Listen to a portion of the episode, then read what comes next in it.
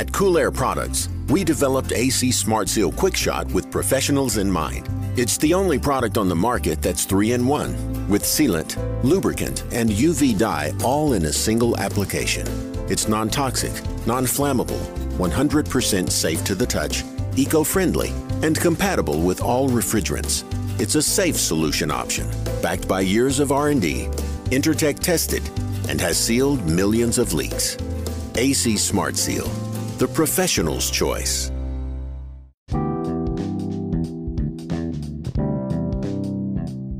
Welcome back, guys. So listen, we live in a time where we have devices that can capture data and give us analytics. And where I'm going with this is we're talking to JJ Baird from AirThings.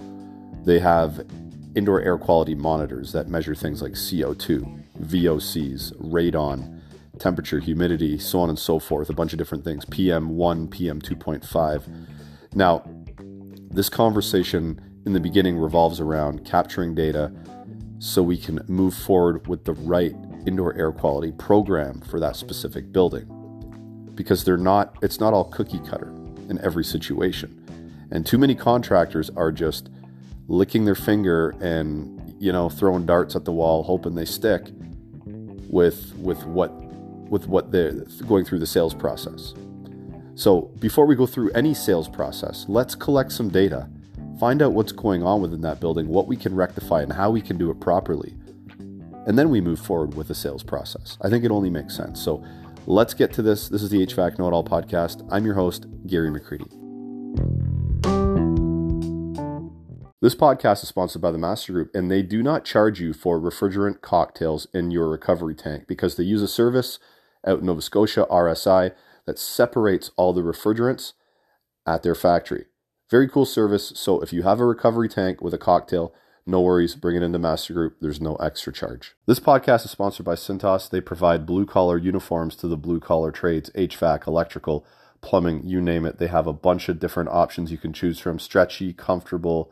They got laundry services, they got Carhartt stuff. So if you're looking for uniforms for your team, guys, check them out, cintas.com/HVAC Know It All. Welcome to the HVAC Know It All podcast. Recorded from a basement somewhere in Toronto, Canada. Your host and HVAC tech, Gary McCready, will take you on a deep dive into the industry, discussing all things HVAC. From storytelling to technical discussion. Enjoy the show. So as you said, in the beginning of the pandemic, what we saw building owners do and people in residences is they just started implementing solutions to IAQ problems that they didn't even know that they had. So we saw people putting higher MERV rating filters, people implementing air purifiers, humidifiers in their house, and in buildings kind of just letting in 100% fresh air because that was kind of the recommendation that they had. But we try and look at the problem a little bit differently and say, well, what is your baseline? What is the actual data that you're getting? And I think with the sensor that you had in your house, you're starting to get a feel for what that baseline is. You know, what is the base data where you're actually starting? What is the air quality within your space? Is the air quality maybe really, really bad in particular areas? Is it really good in other areas? And it really helps you make the right decisions in terms of where to invest your funds in terms of the areas that are performing poorly, instead of just going blindly and just starting adding mitigation solutions for problems that's not necessarily there. Mm-hmm. Yeah, and I find a lot of contractors are like that too. I mean, they're doing it out of the goodness of their heart in a lot of cases. Sometimes you get a lot of contractors just selling things because they want to sell things and make money, but they don't understand the science or the process behind it all. And that's why I really want to have these conversations, so we can understand why we're doing the things we're doing. Like, it's fine when you sell a furnace to throw in a 4-inch pleated filter rather than a 1-inch. I mean, because we all know that's going to create better airflow across your filter. It's going to capture more particulate because we have more surface area in a 4-inch as opposed to a 1. That is fine to me, right? But I mean, other things like setting up humidifiers and setting up dehumidifiers, setting up ventilation properly so you're getting the correct amount of air exchange and all that. We don't know how to do any of that until we capture all the data. It's amazing to me how many people just lick their finger and guess at what someone needs, and they just throw it in there without actually showing them. And I think showing the customer their data and going, this is why you need this stuff, because of these readings that we've captured over the course of a month or so. And I think it's an easier transition for that customer to say, hey, our humidity is low, our ventilation rates are low, and our CO2 is high, and it's making us feel groggy and dry and itchy and tired. Maybe we should implement these things to get better indoor air quality into our home or building, right? Exactly. And, you know, funds are not endless. You know, we don't have an endless budget to work on HVAC projects in large buildings or in our homes.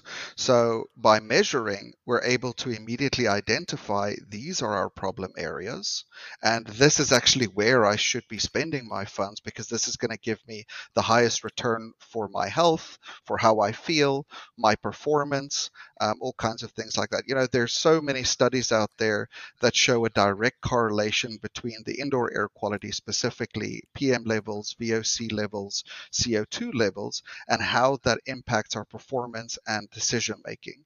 And, you know, there's just some really interesting stats that show that.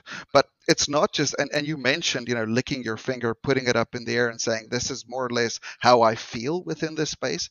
There's a lot more things that are completely invisible to us, things that we cannot see, things that we cannot detect, we cannot smell. And having sensors and measuring the air quality helps make those invisible things visible to you, so that you can actually know, you know, things like VOCs, things like radon that are prevalent in homes, in schools, in office buildings, are silent killers. Yeah, for sure. So let's maybe talk about, because there's a wide range of things that we can capture. It's, well, with the device that I have right now is the AirThings View Plus.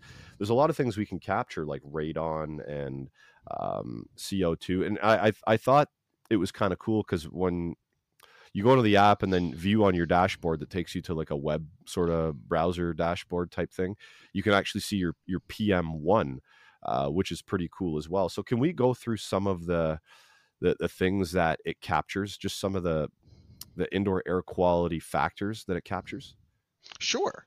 So, you know, we start, I kind of put it into two different categories in my head normally. The one would be related to thermal comfort. So these would be things like temperature, humidity, CO2, and pressure. Okay. And then on the health side, we have things like VOCs, particulate matter, and that includes, as you said, PM1, PM2.5, PM10. And then we have the radon sensors in our devices. And then we also have another subset, which is related to indoor environmental quality, which is things like light intensity or the sound levels within a particular space. So measuring things like noise to say what is the average noise level within a space? How comfortable is the space related to the noise? And on the light side, am I leaving lights on at night, and what is the trend data in terms of light in a particular space? Interesting.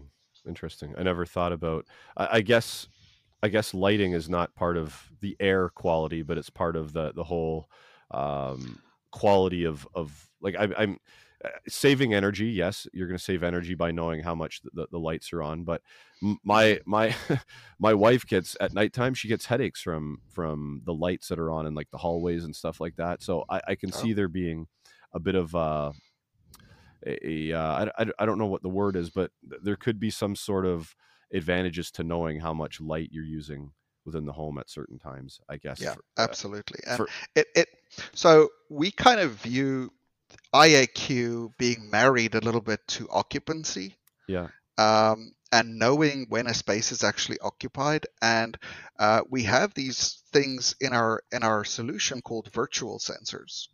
And virtual sensors is essentially, it takes the data from the actual physical sensors and it does some interpretation on that data.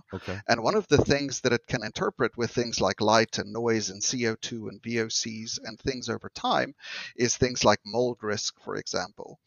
You know, how likely is it that mold would grow in a particular area? Or how likely is it that a virus would spread based on the environmental conditions? Or the other side is occupancy and say, you know, what is the rate that spaces are being occupied, what is my space utilization? And just based on the air quality, you know, you can make a lot of determinations and a lot of calculations on what's actually going on within the bigger environment other than just the air. Yeah, very cool. So, I mean, the air pressure thing, I totally forgot that it spits out an air pressure reading. Why is that important to have on a device like that? So one of the things we offer is an outdoor, we use a service called Breezometer. That's actually integrated with our solution. And it gives you a good idea of what is the outdoor pressure versus the indoor pressure and how is the building reacting to that outdoor pressure. Are you keeping a slightly higher indoor pressure, keeping a lot of the particulates and things on the outside out, or are you having a slightly lower pressure inside that might pull air from outside in certain environments? And it kind of depends on where you are. You know, if you're in a big city where there is high amounts of PM 2.5 outside because of traffic, because of industrial type situations, you really don't want that air inside of your building. You know, things like fire, forest fires and things like that, that could really affect the AQI within a space. You don't want that air coming in. But in space, in areas where the air outside is really good, you know, areas like Norway where we're headquartered out of, you know, sometimes it is actually good, especially in summertime, to get some of that fresh air into your space. So and it just kind of shows your building performance and how your building is reacting to outdoor air pressure changes. Yeah. And something that you made me rethink about as I've thought about before is bringing fresh air in to a home, but like these HRVs and stuff, they got these foam sort of washable filters that don't really filter out much more than large debris. It would also be, it would almost be like an advantage to your indoor air quality if we could design, maybe there are already, design HRVs, ERVs, or ventilation systems that are filtered properly before they come into the house and get rid of those contaminants, like in a big city and stuff like that. May not be such of an issue in a country setting, in a rural setting where you don't have a lot of traffic and a lot of industrial plants and stuff like that. But bringing that fresh air in with proper filtration would be something that we could look at as well, right? And something that we would pick up on a device like yours with PM 2.5 or even PM 1. Yeah. And it really does give you that insight in your building on how are the filters that I have today or the filters that I've implemented actually performing against the outdoor environment. You know, we're really lucky in North America right now where there are so many services out there that provide AQI data, and the AQI data actually gets quite granular in some areas where you can see what is the PM 2.5 levels currently outside. And it puts you in a really good position to compare that to what's actually going on inside the building and how well the building filters and purifiers and whatever is actually performing against that outdoor environment. Mm-hmm. So let's talk about some...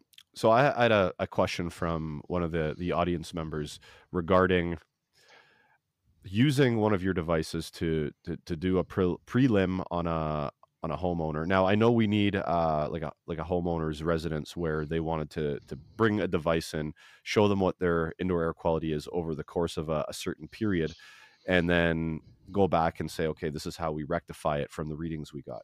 So yes. I guess one of the question would be, and I know we can talk about some commercial stuff, but the question would be for a residential company, manager, owner, tech, whoever's trying to go in and give this proposal to a customer to upgrade indoor air quality devices, what can we use from your sort of arsenal of products to take to a homeowner, leave it there for a month, whatever, in order to capture some data around their home.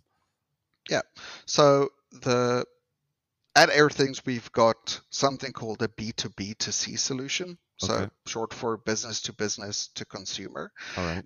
And it really allows an HVAC company, a residential HVAC company, to have a dashboard that actually has the various residences listed oh, wow. and the sensors that they have deployed in all of those various residences. And one of the first things we always recommend is long-term monitoring, because you really want to start getting that trend data to see how the home is performing against differences in season and differences in different times of the day. As you said, when you're cooking at night, you're seeing different PM 2.5 levels than you would have during the day. In your office, you might be seeing really high CO2 levels because you're closing the door, for example, during your podcasts or just your regular working day. So having AirThings sensors kind of deployed throughout the house, having access to that data gives you a really good sales tool to go to the consumer and say, look, this is the real data. This is what is actually going on within your space. And by doing that, you're actually creating trust with the consumer to say, this is not just me telling you, you need X, Y, and Z. This is me showing you the actual data, showing you what's happening within your space, showing you different activities that you're doing that's actually causing this, and then coming up with solutions and offerings that can help the customer solve some of these problems. Mm-hmm. Okay, so I want to get into commercial in a minute, but I do want to talk about radon, because radon's kind of it. I learned about radon back when I started in this trade back in the late 90s when I was in school. I learned about it, but mm-hmm. nobody ever brought it front and center. I mean, I've talked to people like Aprilaire about radon. And radon is one of the things that we can capture on one of your devices, on your devices. So radon, from what I understand, is the first most factor of lung cancer in non-smokers. That's mm-hmm. that's the sort of the stat or analytic that I've read numerous times, and I've talked to Aprilaire about as well.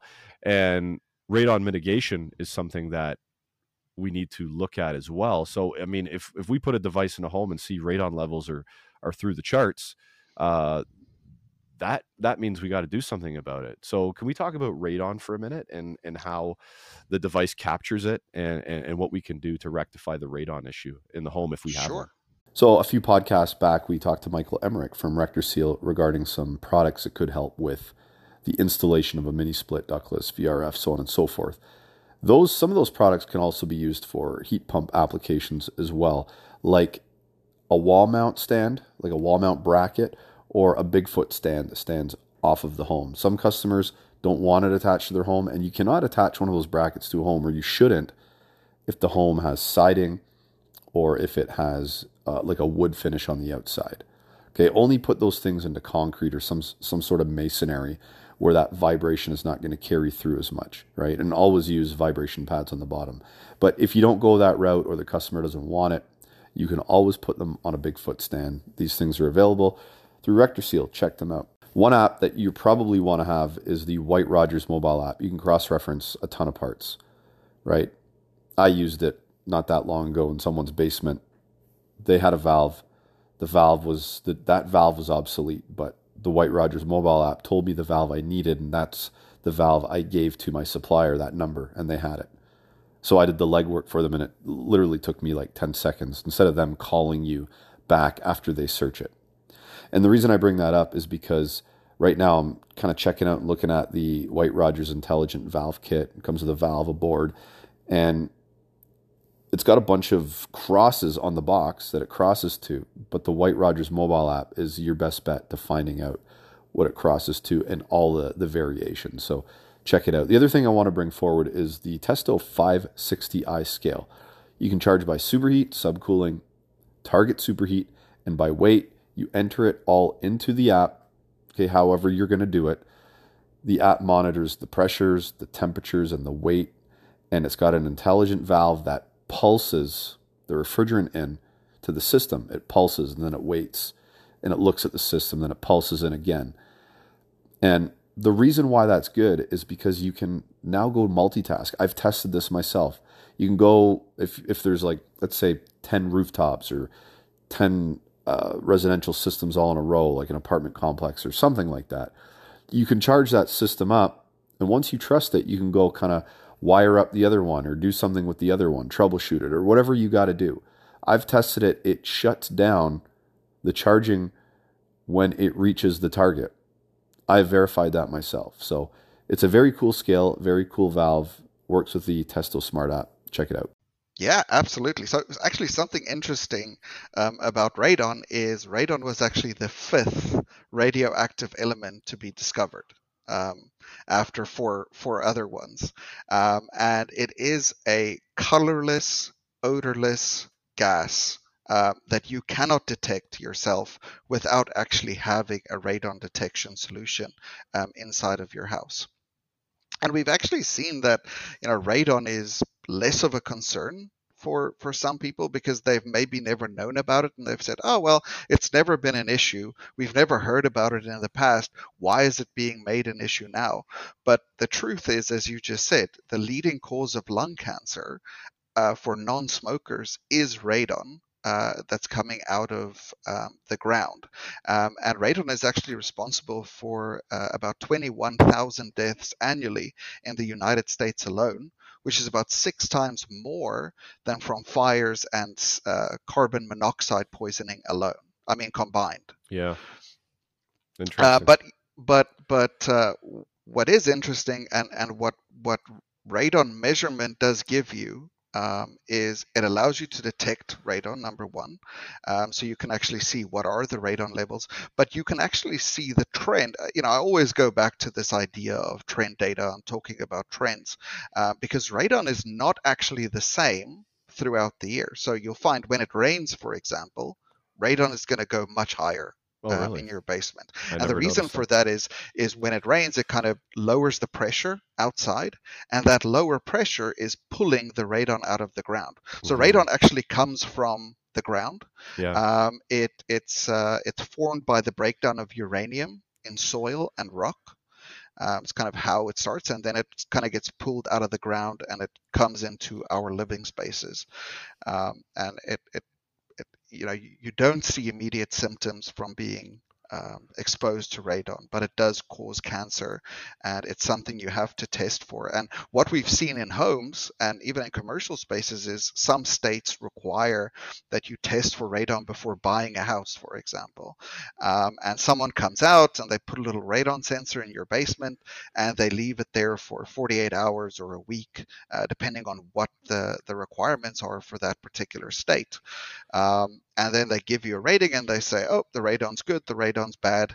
And, you know, you buy the house or you don't, or you implement a radon mitigation solution, but it doesn't really show the full picture. You know, constant radon monitoring, I feel, is super important because you're really not getting, you're getting a snapshot of a particular season, a particular point in time, but you're not seeing if you have a larger radon problem over the course of a couple of months or a year or a couple of years. And even when you do have a radon mitigation solution, these solutions work on mechanical things. It's fans that's pulling radon gas out of a particular area. And sometimes they try to make these things as silent as possible, so it's not something that bothers you while you're in your basement. And when these things stop working, you don't know that it's happened. It's, you know, there's not necessarily an alert or something that actually triggers and says your radon mitigation solution has just stopped. And we've seen some really nice customer use cases where they've said, you know, AirThings actually saved my life because we would never have known that the radon mitigation solution stopped working. But by having the AirThings sensor in there, it immediately said my radon levels have gone back up to a 10, for example, which is way, way higher than it should be. And they were able to get someone back in, fix the fan, fix the whatever is needed, and actually get the mitigation that they needed.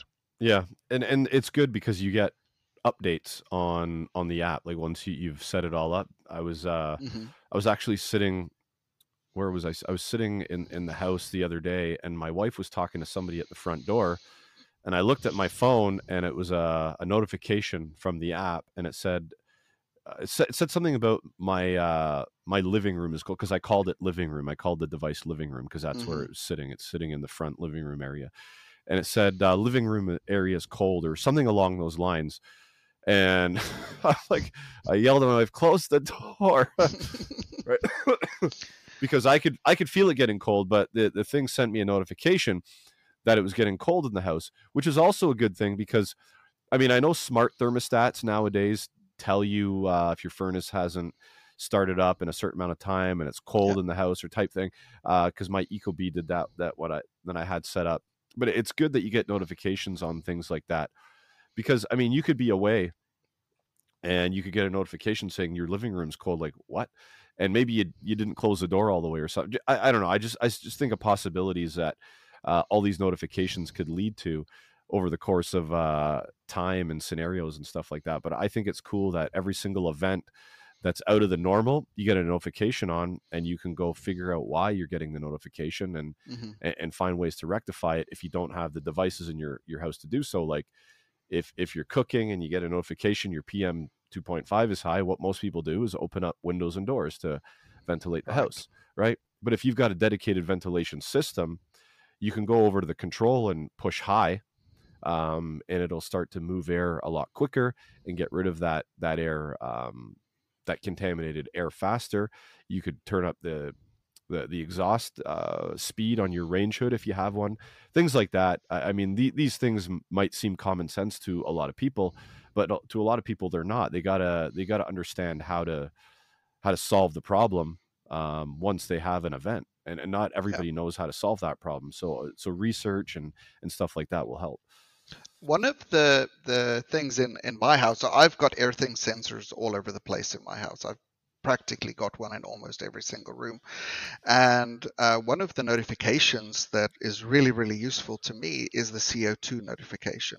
So sometimes, you'll go to bed a little bit earlier than you normally would, and you'll kind of just sit there and play on your phone and be scrolling through the daily memes and things like that. And then on my phone, I'd get a notification saying the CO2 levels in the bedroom is starting to get really high. And CO2 is also one of those things that you can't see it, you can't taste it, but humans can actually detect CO2 because, you start feeling groggy, you start feeling tired, you don't feel yourself when CO2 levels do get high, and it does actually impact our sleep quite a bit. So if we are sleeping in a space where CO2 is going really high, our quality of sleep can be highly affected by that.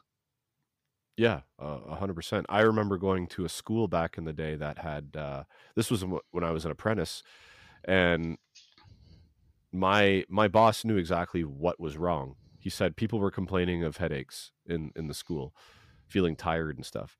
So he's like, yeah, you need to go over there and set up the economizer properly to bring in some more fresh air. And we went over there with this old school sort of, it was almost like this glass thing, and you had to insert it into a tool and hold it up. And eventually it would give you a CO2 readout. And it was like 1,100, 1,200 parts per million, which is high, which is a high reading according to like the ASHRAE and all that. Cause I think that, well, it might be on the borderline of high. Cause I read a stat that it shouldn't be anything above 700 parts per million over the outdoor air parts per million. So outdoor is usually around 400 or so. Yeah. And then 415 around there. Yeah. So you add 700 to that, you're at 1,100. So anything higher than that is really going to start to affect the human, right? And it was like 1,100, 1,200, and we did some things with the economizer dampers, and we got it down to below 1,000, which helped. It took away the symptoms of the people in the school. So that was my first introduction to CO2 and how ventilation can help reduce it. So I mean, it's a very good thing to have, and like a lot of thermostats don't have the capability to read it. They read humidity and they read temperature, but a lot of thermostats don't have the ability to read CO2 in a home. So it's good to know that, I think. Yeah, no. And if you kind of look at the parts per million that actually have the effect. So as you said, outdoor around 415, the typical indoor environment is going to be somewhere between that 415 and 1000 mark. And you always want to, if you go above 800, it starts becoming like an orange situation, but it's really not that bad of an area to be in. But when it starts going above that 1000 to 5000 range, that's when you start seeing, you know, drowsiness. You get that headache, sleeplessness, stuffy air, poor concentration, loss of attention, that type of thing. And that's why it's so important for schools specifically. And I'm so glad you actually mentioned schools, to have really good ventilation within classrooms, because it really does affect students and their ability to concentrate in the classroom. Yep. And in boardrooms, in the commercial side, you know, boardrooms and meeting rooms are really small. People tend to close them. Sometimes there's no air intake into in a meeting room at all. That I've seen this happen in the past as well. And then people go in and they want to make, you know, multi-million-dollar decisions in a space that has 3,000 or 4,000 ppm of CO2. And you know, the studies around cognitive ability just shows that your ability to make a really good decision in that type of environment is reduced in some cases by more than 200%. Yeah. That's a really good point, actually. Yeah, so when you shuffle a lot of people into a space, your CO2 is going to go up because humans Absolutely. Are expelling it. And if you close the door in a tight space with no ventilation, then yeah. And that's one of the, actually, I read or somebody told me, or it came about in a conversation, that that's why a lot of people get sleepy in a car, is because a car is sealed really, really tight. And I mean, if you don't have the ventilation system on in a car and you're driving and you've got five people in there, a lot of times, like, I'm driving home from an hour drive from somewhere and the whole family falls asleep, right? And I'm struggling to stay awake, not struggling to stay awake, but I mean, I'm like, now I got to stay awake and drive, but you can feel yourself getting groggy and tired.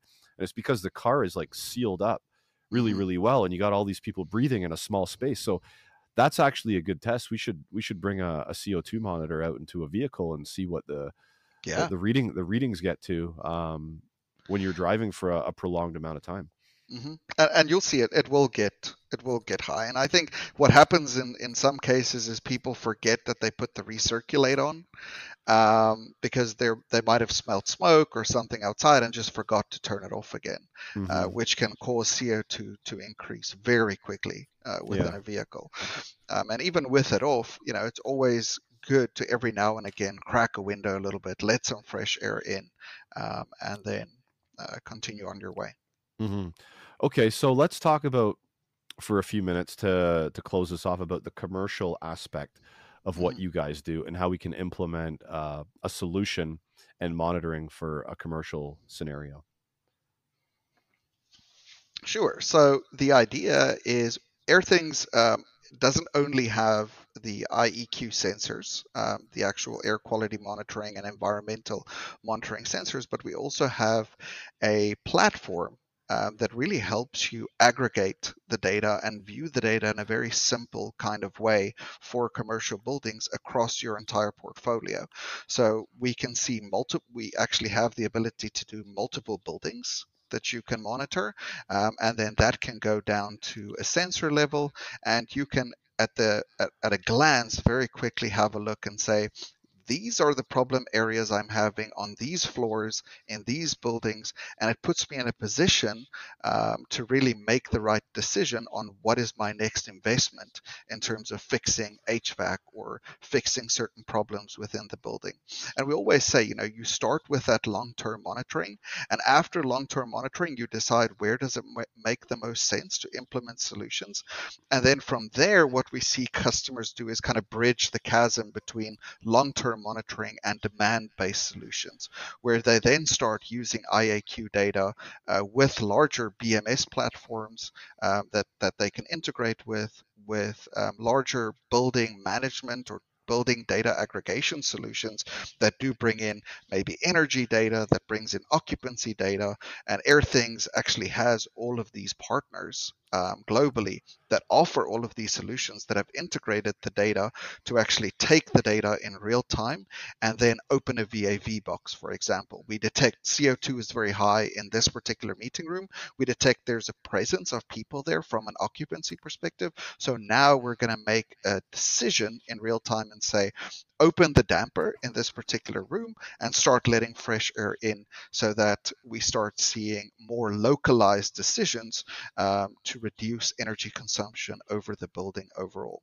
Okay, so you're saying that, if I get what you're saying there, you're saying that AirThings can connect to the building and the data can control a damper somehow? Is that correct? What you're saying? Correct. Okay. So AirThings, on our side, we're just the monitor. You know, we've got the hardware, and we are the data that gives the building management system the opportunity to make decisions based on the data.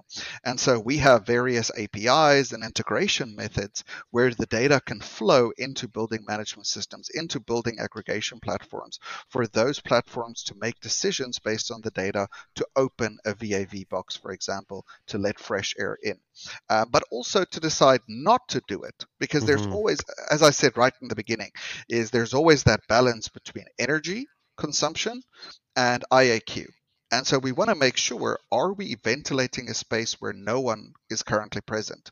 You know, an empty office building. And it's what we saw during the pandemic. It was so interesting. No one was at the office. You know, the offices were all empty, but the dampers and everything were full open, letting in 100% fresh air. We saw, you know, environmental conditions similar to outdoor conditions on CO2 in buildings, but no one was actually there. So it's kind of like throwing money into the water a little bit, and it's kind of to strike that balance in terms of real-time data to say, wait a minute, I am starting to ventilate my building at 6 a.m. but people are actually only coming into the office at 9. Should I set the schedule a little bit differently? This is just like small adaptations that you can make to make sure that, you know, you're saving maybe 2 hours worth of ventilation that you're doing for no reason. Or what we're seeing now is this hybrid approach to back to work, where people are coming into the office maybe on Tuesdays and Thursdays, and a little bit of people on Wednesdays, but Friday the office is completely empty, but we're still running the ventilation system on 100%. And is that actually necessary? And kind of looking at the data and saying, I can now make an intelligent, data-driven decision on what it is that the system is doing based on what's actually going on in the building. Yeah, perfect. That is very cool. I didn't know that it had the capability to do that. So what about in residential? Can we do that in residential controlled devices too, or is that just a commercial thing at the moment? No, not at all. So there's actually various integration solutions. I don't know if you've ever heard of IFTTT, if this, then that. Yep. So there's that. I'm not on the consumer side myself, but there are various home automation integration solutions, and I can send you a list afterwards if I find them, that actually integrate the AirThings devices directly, and then can make, and you can then set up certain rules and certain things on what you want it to do. A simple use case. So something I did in my house, for example, I've got a dehumidifier in my basement. And it's one of those that it just works with, if it's turned on, it'll start to run. If it's turned off, it won't. And the sensor that's actually inside of the dehumidifier is very localized in terms of the area that it's looking at. It's only looking at the space around the humidifier. So I've put the AirThings sensor on the other side of the room.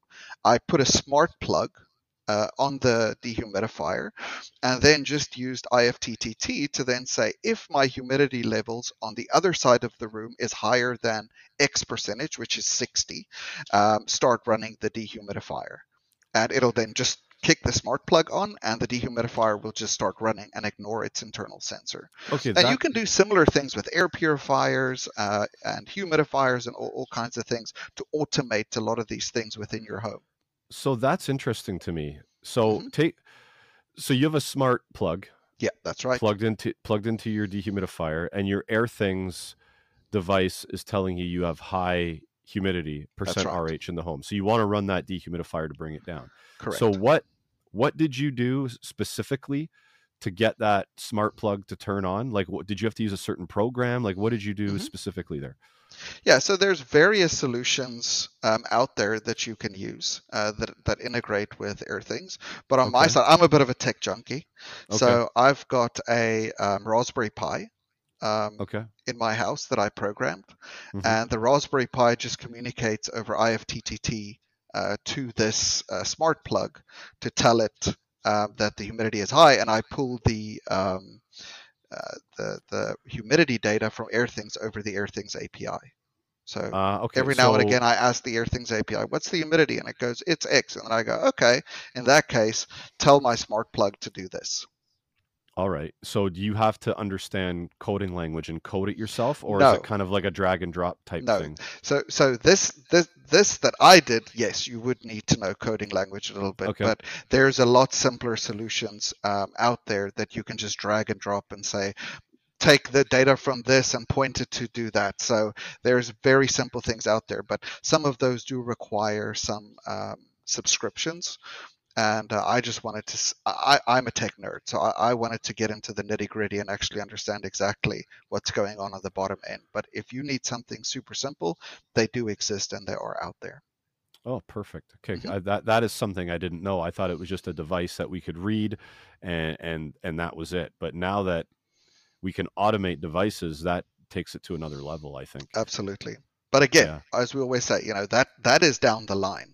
Your first step is get the baseline, get the data, determine where the problems are, and then mitigate. Correct. Okay, perfect. So, I mean, we've covered quite a bit here, and I think that we've done a good job at this podcast here is for contractors. It's not for homeowners. It's for contractors to come in, learn a little bit about their trade, and learn how to go forward, introducing the right solutions to their customers instead of just the sell mentality. And I think we've done a good job here by starting to capture the data, taking the data, correlating it into IAQ devices that are actually going to solve the problems we're seeing. And now we can add in automation, whether it be residential or commercial. That's obviously another conversation, because it sounds like there could be a lot of moving parts, or more in depth to the conversation than just, it automates, but we have to figure out how to do that. So I mean, very cool conversation. It's great that companies like AirThings that are out there capturing this data and letting people know, because it really affects the health of a building, which affects the health of the occupant in the building. And if an occupant is healthier, they're happier individuals. It's just straight up the truth, right? Yep, happy and healthy, right? And I mean, there's story after story about how mold and poor building conditions have made people sick. And we're starting to really focus in and understand through the realm of business, or I was going to say business science, through the realm of building science, how we can fix all this. And I think it's great. Yeah. And, you know, as kind of a parting thought for you, and an interesting factoid is we do take about 28,000 breaths per day. We don't necessarily always think about that particular statistic, as we just kind of naturally do it. But it's kind of a thing that we're forced to do, and we're putting something into our body, the same as what we do when we eat. You know, we're putting something in, and by knowing what that is that you're actually putting in helps you make really some interesting decisions. We're a species now known as the indoor species.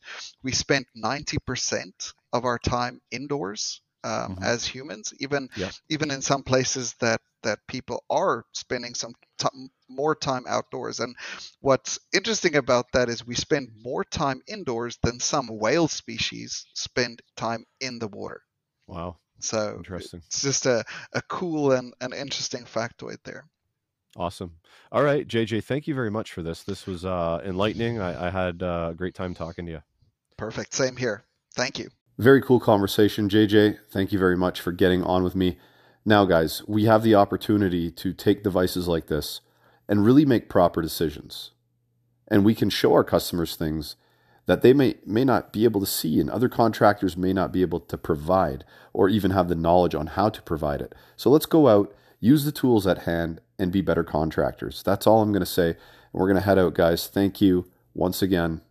Happy HVACing. Hope you enjoyed the show.